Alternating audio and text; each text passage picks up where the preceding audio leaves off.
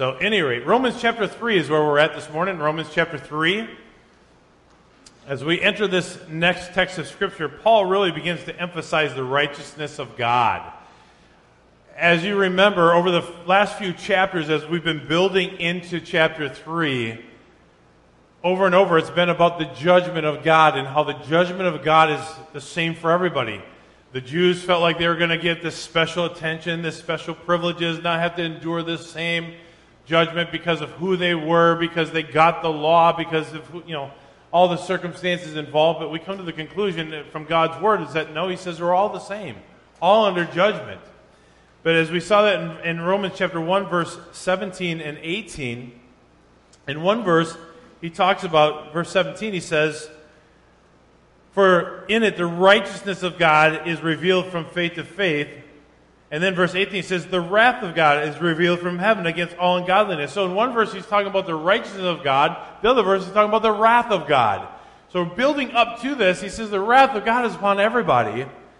But now he's going to introduce the righteousness of God for all. And I'm so thankful for that because I don't know about you, but apart from God's grace, which is we're going to end with, we'd all spend eternity in the lake of fire in hell for all, for all eternity, right? We're grateful and, and thankful for his grace. So Paul is going to show God's provision for his righteousness. And it's interesting to note that there are several key men, at least a couple of them I'll highlight this morning, that talked about the significance of this passage of Scripture. In fact, Luther called verses 21 through 31 the chief point and the very central place of the epistle and of the whole Bible. Because in it, he tells where man is and what man must do. Uh, Calvin declared regarding this text that there is not probably in the whole Bible a passage which sets forth more profoundly the righteousness of God in Christ. So there are some interesting details that we're going to bring out in this, text, in this text as we look through verses 21 through 31. And uh, let me just tell you, these are not easy verses for a lot of people, right? Uh, I don't know about you, but as we've been talking about the law and grace, as we've been talking about the Jews and the Gentiles. It's almost as though, as I've said many times, you have to read through the passages several times to get what he's saying. And that's okay, because the more we read through it, the more we begin to grasp and understand it and be able to apply what he's talking about. So don't get overwhelmed by the deepness of some of it, because there is a lot of application here that we're going to find out, especially as we come into the end of this text. So if you would, but notice some of the details with me of this text. And if you would, just follow along as I begin reading verses 21 through 31.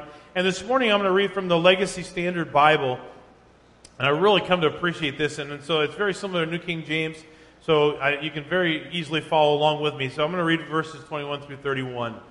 It says, But now, apart from the law, the righteousness of God has been manifested being witnessed by the law and the prophets, even the righteousness of God through faith in Jesus Christ for all those who believe. For there is no distinction. For all have sinned and fall short of the glory of God, being justified as a gift by his grace through the redemption which is in Christ Jesus, whom God displayed publicly as a propitiation in his blood through faith for a demonstration of his righteousness.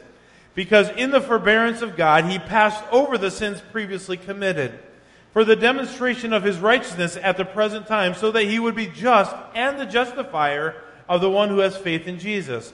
Where then is boasting? It is excluded. By what kind of law? Of works? No, but by the law of faith. For we maintain that a man is justified by faith apart from the works of the law. Or is God the God of the Jews only? Is he not the God of Gentiles also? Yes, of Gentiles also. Since indeed God, who will justify the circumcised by faith, and the uncircumcised through faith is one.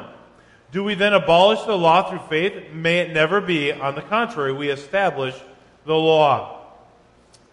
Lord Jesus, I pray, God, once again that you illuminate the scripture to us and speak to our hearts, we pray. In Jesus' name, amen. Well, notice the details of this text. First of all, the righteousness of God has been made manifest. So all this talk that we've been getting into from the differences between the Jew and the Gentile and how we're all under judgment. You know, there is a, there was a mindset, especially among the Jewish people, that these are the rules, these are the regulations, these are the guidelines that we have to live by, these are all the laws that we have to abide by if we want to have a righteous or a right standing before God. And so he comes right off the bat and he says, The righteousness of God has been made manifest. In other words, he says, It's manifest to you because you can know how to have his righteousness. It's been made known to you. So man now has the ability to have a right standing before God apart from the law. You see, up to this point, the law was everything. Up to this point, it was all the rules, all the regulations, all the guidelines, all the celebrations, all the feasts, all the things that they had to take a mental note of and abide by them. And the more you could do, the better you were, the better standing you thought, or one might thought that they might have had. But he says now all the righteousness that God is giving is apart from the law, has nothing to do with the law any longer. Now man can have a right standing before God apart from it. So his standing is not contingent upon or earned by the law. It's not contingent upon the law, it's not earned by the law. So we know that now we're starting to see some New Testament principles starting to follow through on this, right? Remember Ephesians 2 8 and 9?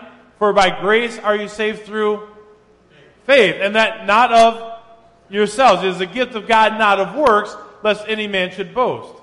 So he gives us, once again, the principles that we begin to see in the Pauline epistles concerning putting our faith and trust in Christ and the fact that you can do nothing about it in and of yourselves. You can't be good enough. You can't be kind enough. You can't give to the poor enough. You can't get educated enough. There's nothing you can do. It's not by anything that you can do. Otherwise, Christ would not have died. His death would have been in vain. So he's bringing this. All this point to this is that now you can have a righteousness that is not contingent upon or earned through by abiding in the law. And he says the law and the prophets are witnesses to this. The Old Testament types, the promises, the prophecies of Christ were all witnesses, he says in verse 21. It says, being witnessed by the law and the prophets. Uh, if you would, keep your finger there in Romans chapter 3, but back in Luke chapter 24, he talks about this just for a moment. Luke chapter 24. Almost there. There we go. Luke 24, verse 27. It says, Then beginning with Moses and with all the prophets, he interpreted to them the things concerning himself in the scriptures. So once again, in our text in Romans 3, he brings about the fact that the righteousness of God has been made manifest. Verse 22 says, Even the righteousness of God through faith in Jesus Christ and he reminds us back in Luke 24 and verse 27 that from the beginning he interpreted them with the things concerning himself, Jesus Christ, having faith in him, having a relationship with him. And then he goes on over in Luke chapter 24, verse 44. He says, Now he said to them, These are my words which I spoke to you while I was still with you, that all things which are written about me in the law of Moses and the prophets and the Psalms must be fulfilled. Then he opened their minds to understand the scriptures. And he said to them, Thus it is written that the Christ would suffer and rise again from the dead the third day, and that repentance for forgiveness of sins would be proclaimed in his name to all the nations, beginning from Jerusalem. And he says, You are witnesses of these things. So we talk about the, the prophecies, the promises of Christ all being fulfilled, and there's being witnesses of what he has said. And this righteousness is through faith in Jesus Christ as we see in verse 22. Even the righteousness of God through faith in Jesus Christ for all those who believe, for there is no distinction. So, once again, in, Ro- in Romans chapter 1, verse 17, he says, From faith to faith, righteousness is revealed. And this faith also is distinctly linked to Jesus. Three things that really just stand, about, stand out to me in this verse. First of all, faith. We have to have faith. You know, I don't know about you, but most of us, as we came in this room this morning, you had no doubt that when you looked at that chair, you could sit down on it. Trust me, I've been in some places in Africa where I looked at that plastic chair and I said, Oh no, man, this is purely an exercise of faith because I don't think that chair is going to hold me. I don't know what it is. In Africa, they use plastic chairs everywhere. Those of you that have been there, seen that? I don't know what it is. I like, I like, I like wood. I don't like flimsy plastic. Not good. Faith? No faith. Faith is something that we put our heart into. We believe it. Faith is the substance of things hoped for, the evidence of things not seen. None of us were here to watch the chair being welded together by a machine. None of us were here to see how the, how the thick cardboard was put inside the cushion and, and how it was riveted to the frame to make sure that it would hold us, right? None of us saw that. But none of us doubted that when you came in and sat down that it was going to hold you. That's the faith. Never doubting. Faith in Jesus and what he has done. That's faith. and in Jesus. And over and over, he says it's not in anyone else. It's not in Muhammad Gandhi. It's not in you know, Confucius. It's not in Buddha. It's not in anyone else. It's in Jesus. Acts 4 reminds us of that. There is no other name given among men whereby we what? Must be saved. The name of Jesus. And then he says, for all who believe. I want to take a rabbit trail here so badly, but I won't. There are so many people that say, well, God chose that person to be saved, that person not to be saved. I'll take him, but not her. Uh, yeah, yeah, yeah, you, you, you, no, no, not you. How many places in Scripture do we have to see everyone? For whosoever, Jews and Gentiles, there's no distinction. Over and over, he makes it clear. For he says, For there is no distinction. Read that with me in verse 22. For there is no distinction. He says, My righteousness is made available to all. That's the beauty of it. This summer, I'm hoping to share the gospel with all. You say, We got 90 some churches that I'm inviting to the Fill the Field event. Why so many? Because I believe that there are a lot of preachers and teachers in churches that are not sharing the gospel. And if there's one thing that Andy Stanley said that I agree with wholeheartedly, he says, if you don't have the guts to share your faith, at least get them here so I can. That's an obligation that you and I have is to get the faith out, to get the gospel message out, that they might have a relationship with Jesus Christ, right? So there's an opportunity here for all people. He says Jew and Gentile alike. There's no distinction. Why? Verse 23, probably one of the most familiar verses that any of us have ever read in the Bible, besides John 3.16. It says, for all. What does all mean? All. What about in the Greek? What's it mean? All. It means every one of us. Without fail, without exception, every one of us have sinned. And there's an interesting thing in the Bible is that there are numerous words that are translated sin. We talk about the word debt. Is all debt sin? Yes or no? No. Only the debt that you choose not to repay. That becomes sin when you choose not to pay it. That becomes sin. Or trespassing, right? I've said many times in talking about hunting, all the big deer are on that side of the line, but there's a no trespassing. Can't go across it. But the whole idea behind trespassing, and when it, as it relates to sin, is that there's a line that you are not supposed to cross, and you willfully cross that line. You have trespassed. You have sinned. So the whole idea behind the word sin throughout Scripture means to miss the mark. In other words, I have a bow and arrow. There's a bullseye over there in the target, and I consistently, the way I was born, I was born with that arrow six foot outside the bullseye. And there's nothing I could do about it in and of myself. It's what Christ has done for us. We were born in sin. You cannot control that. We're all born that way. And he says, here's the beauty, or, or here's the problem with it. We're born in sin, and we've fallen short of the glory of God. I don't know what comes to your mind when you think of the glory of God. I think of so many things that so many things that come to my mind. You know, the verse 1 Corinthians ten thirty one. It says, "Whether therefore you eat or drink or whatsoever you do, do all to the what? Glory of God." So, what does it mean to do things to the glory of God? Everyone has an idea. Some people think if you're just a good person, well, you're, you're a good person for the glory of God. Some people think if you just go to church, if you just help the poor, you're, you're living for the glory. No, the glory of God is a standard. I love what the author of the one of the commentaries that I'm reading wrote uh, as I was studying this week. He said, "The glory of God." Essentially, the phrase denotes the visible brightness and splendor emanating from the perfection of God. Think about that. Let me say it one more time. Essentially, the phrase denotes the visible brightness and splendor emanating from the perfection of God. When I think of the glory of God, when I think of heaven, it says in heaven, when we read about in, in, the book of Revelation, chapters 21 and 22, it says there is no need of the light there. Why? Because the glory of God is the what? What? It's the light, right? So it says there's no need of light because the glory of God is the light. So we have this idea that there's this glowing light that's emanating from the personage of God. He says, we fall short of that glory. In all of our goodnesses, in all of our greatness that we think we may possess, and that's just deceitful to ourselves, right? Because all of our righteousness is what? Filthy rags. Our heart is deceitfully wicked, above all things, desperately wicked. Who can know it? But we fall short of that glowing brightness, that emanating splendor from God.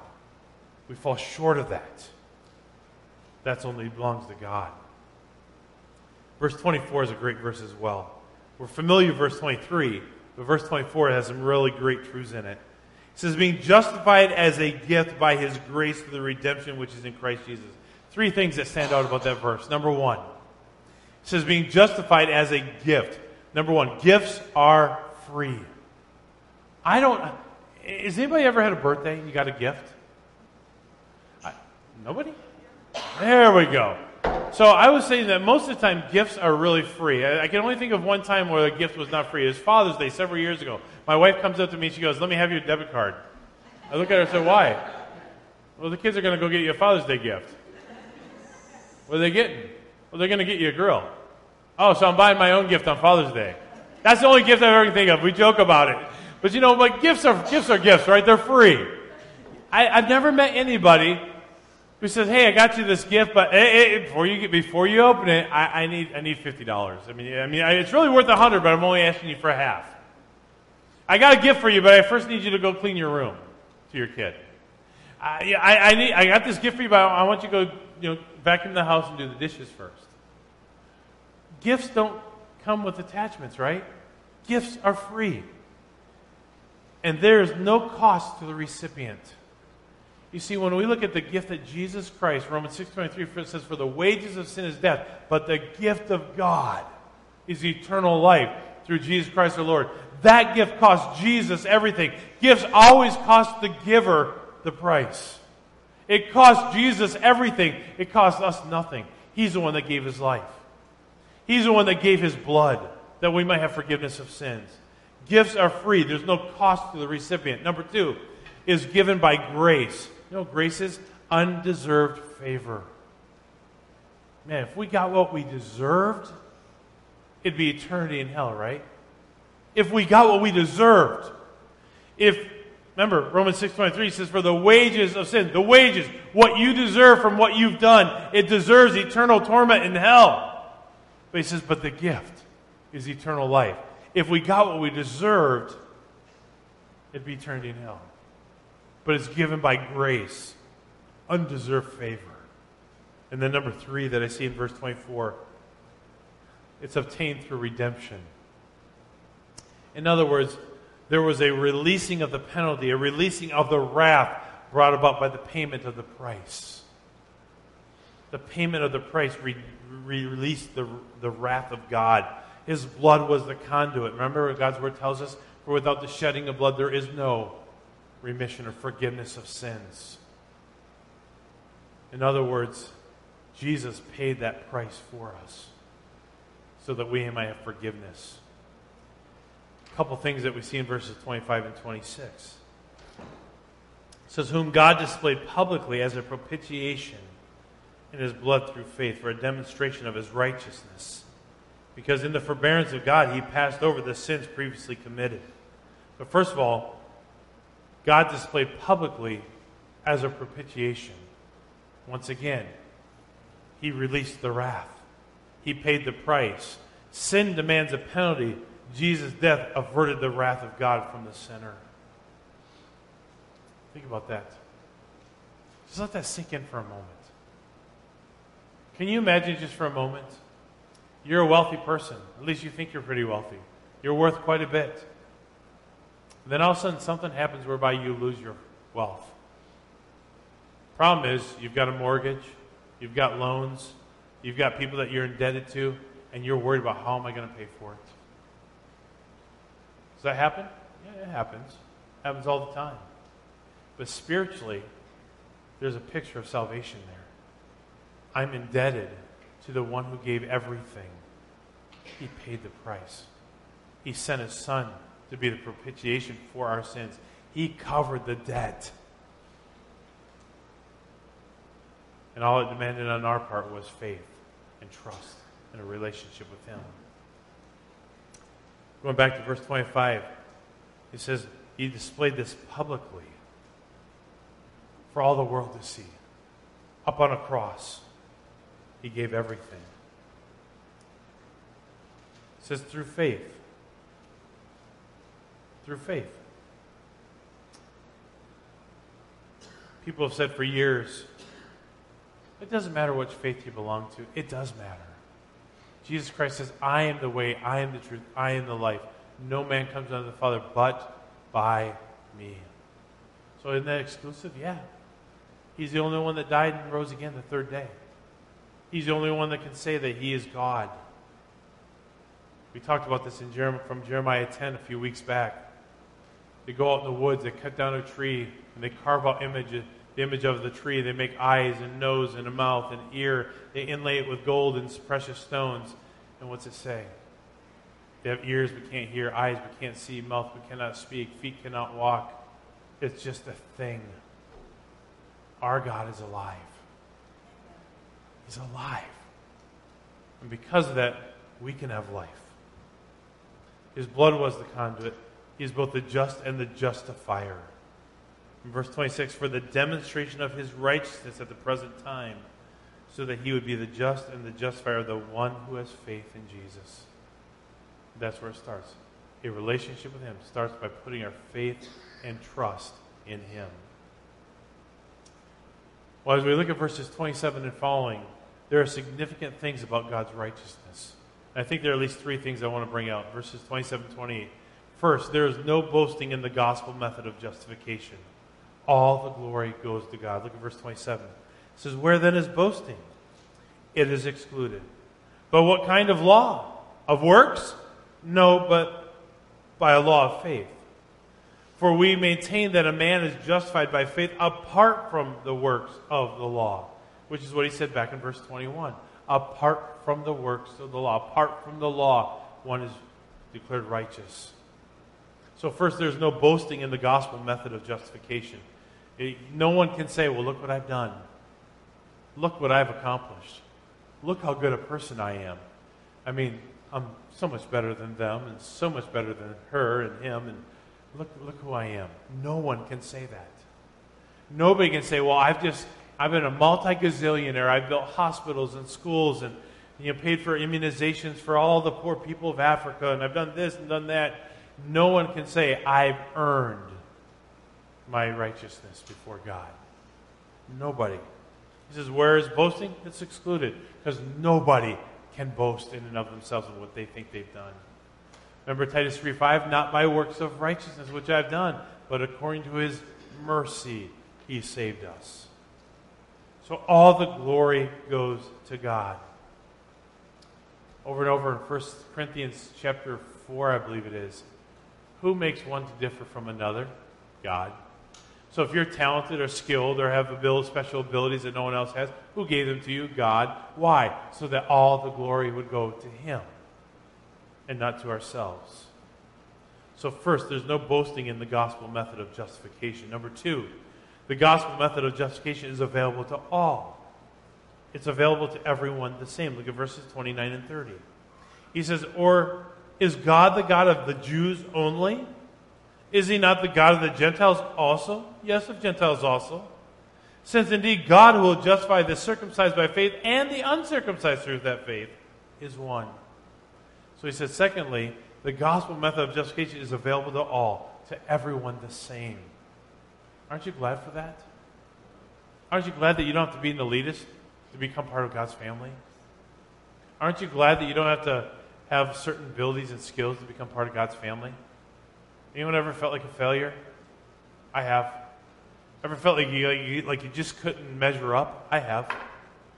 I mean, if you had to do all these things before you could become part of the family, how many of us would actually make it in? None of us. Very few of us. And then, thirdly, the gospel method of justification establishes the real purposes of the law. Look at verse 31. Do we then abolish the law through faith? He says, May it never be. Oh, wait a minute. Isn't that a contradiction of what he's been saying all along? I mean, for the whole first two and a half chapters of, and, and into chapter three, he's talking about the law is not what declares us righteous or unrighteous. It's not the law because the law. You, no one can keep the law completely. So why are we establishing it? I'm glad you asked. Because the end of verse 31 says, May it never be. May, may, may we never render the law inactive. May we never make it of no effect. May it never be, he says. He says, in fact, we establish the law. Contrary to what you think, he says, we establish the law. You know what the law does? It does several things. Number one, it shows us that we cannot keep it perfectly. Right? None of us can. I mean, how many times have we had to tell our kids to do the same thing over and over and over again? I mean, it's a simple rule that you have in your house. Don't hit your brother. Don't hit your sister. I said don't hit. Two days later, I, hey, have I not told you quit hitting your sister? Why do it? Because we have to be reminded over and over and over again that simple rules, that some people say, are made to be broken. None of us can keep the law perfectly. And when it's established as this is what we do and don't do, it's a reminder of how much we need, as it says in Galatians, that the law was the schoolmaster to bring us to what? Grace. It makes us realize how much we need God's grace. Because I can't be good enough. I can't do it all the right all the time. So he says we don't abolish the law, we make it even more established because it's a reminder that's where God's grace steps in. That's where God reveals his grace to every one of us. Think about it in your own life. How many of you have needed God's grace? I have. I'm reminded over and over how sinful I am. You are too. We're all sinful. And the reality is, it's only God's grace. And when I think of God's grace, other things come into picture of that, of that as well. is forgiveness. I'm thankful for a God who forgives. I'm thankful for a God who is long suffering. What's that mean? He's patient with us. How many of you, when your kids have done something wrong, you want to quick grab the, grab the paddle and deal with it? God says, You deserve the paddle, but I'm just going to let you think about it for a minute. That's his long suffering, that's his forbearance. He's patient with us. He gives us opportunity to think about what we've done, how we've done it, how we broke, heart, broke his heart through various actions and activities. I'm thankful for his grace. And the law proves to me I cannot keep it all. And so, according to Galatians, the law is a schoolmaster to bring us to grace. I need that grace. And I would imagine that you do too. Amen? Every day.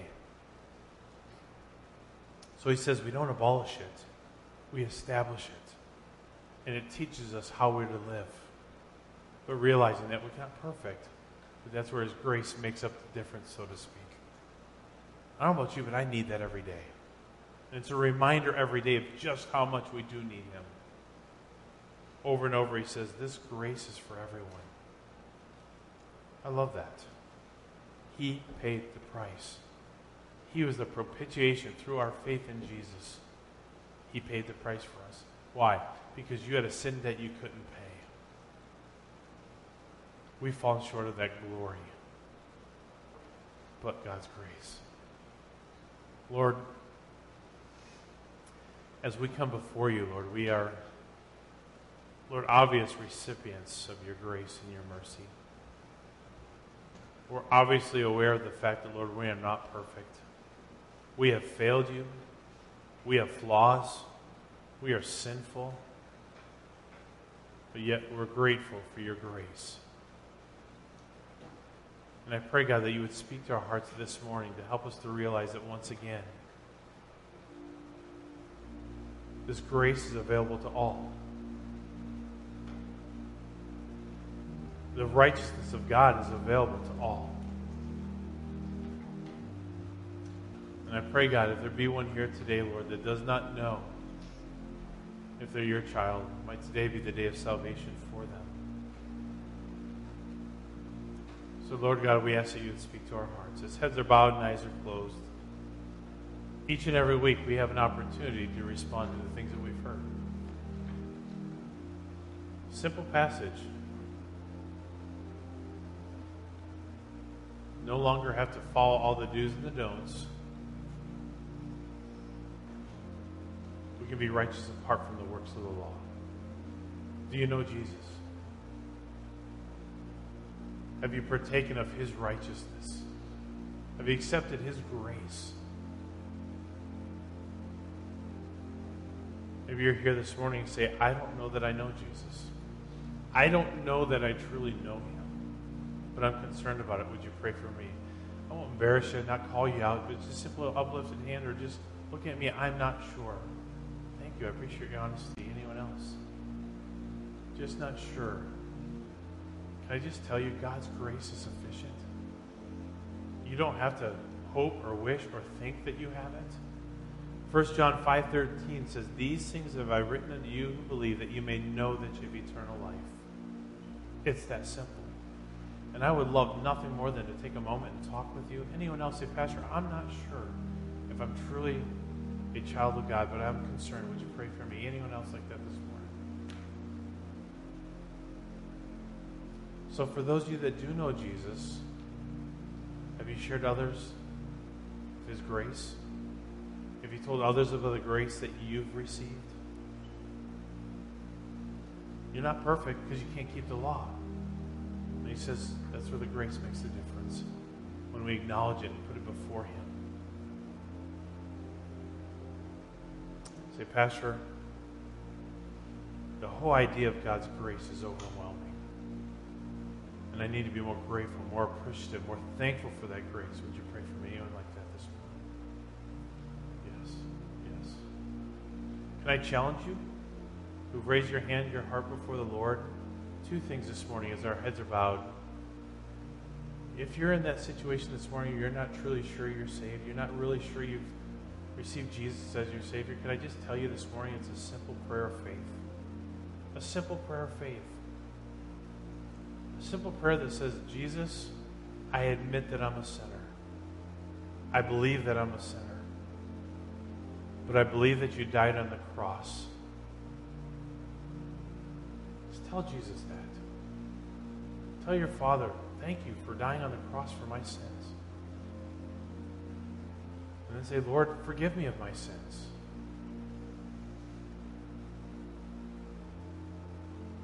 Say, Lord, I put my faith and my trust in you alone for salvation. I simply put my faith, my trust in you alone to save me.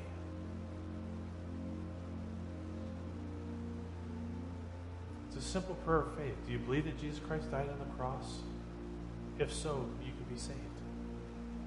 Do you believe that he paid the price for your sin? If so, you can be saved. And God's word says, For with the heart one believes, but with the mouth confession is made. It's a simple prayer. Lord, I admit that I'm a sinner. I ask you to forgive me of my sins. And I ask you to be my Savior. I put my faith, my trust in you. Say, Pastor, I prayed that prayer this morning. Anyone like that this morning? Thank you for your honesty. And the second, Lord, Thank you for your grace, your sufficient grace. Lord God, I thank you for the honesty of several this morning. Pray, God, that you would just work in their hearts to draw them to yourself. Lord, I thank you for everyone that's here, Lord, that we might acknowledge every day, Lord, how much we need your grace. Lord God, would you work in our hearts to draw us closer to you? Help us to realize, Lord, that some of us, we're not as good as we think we are. But God, we're not who we once were. We are just partakers of your grace, your mercy. Thank you, Lord. And we'll praise you for your name's sake. In Jesus' name, amen.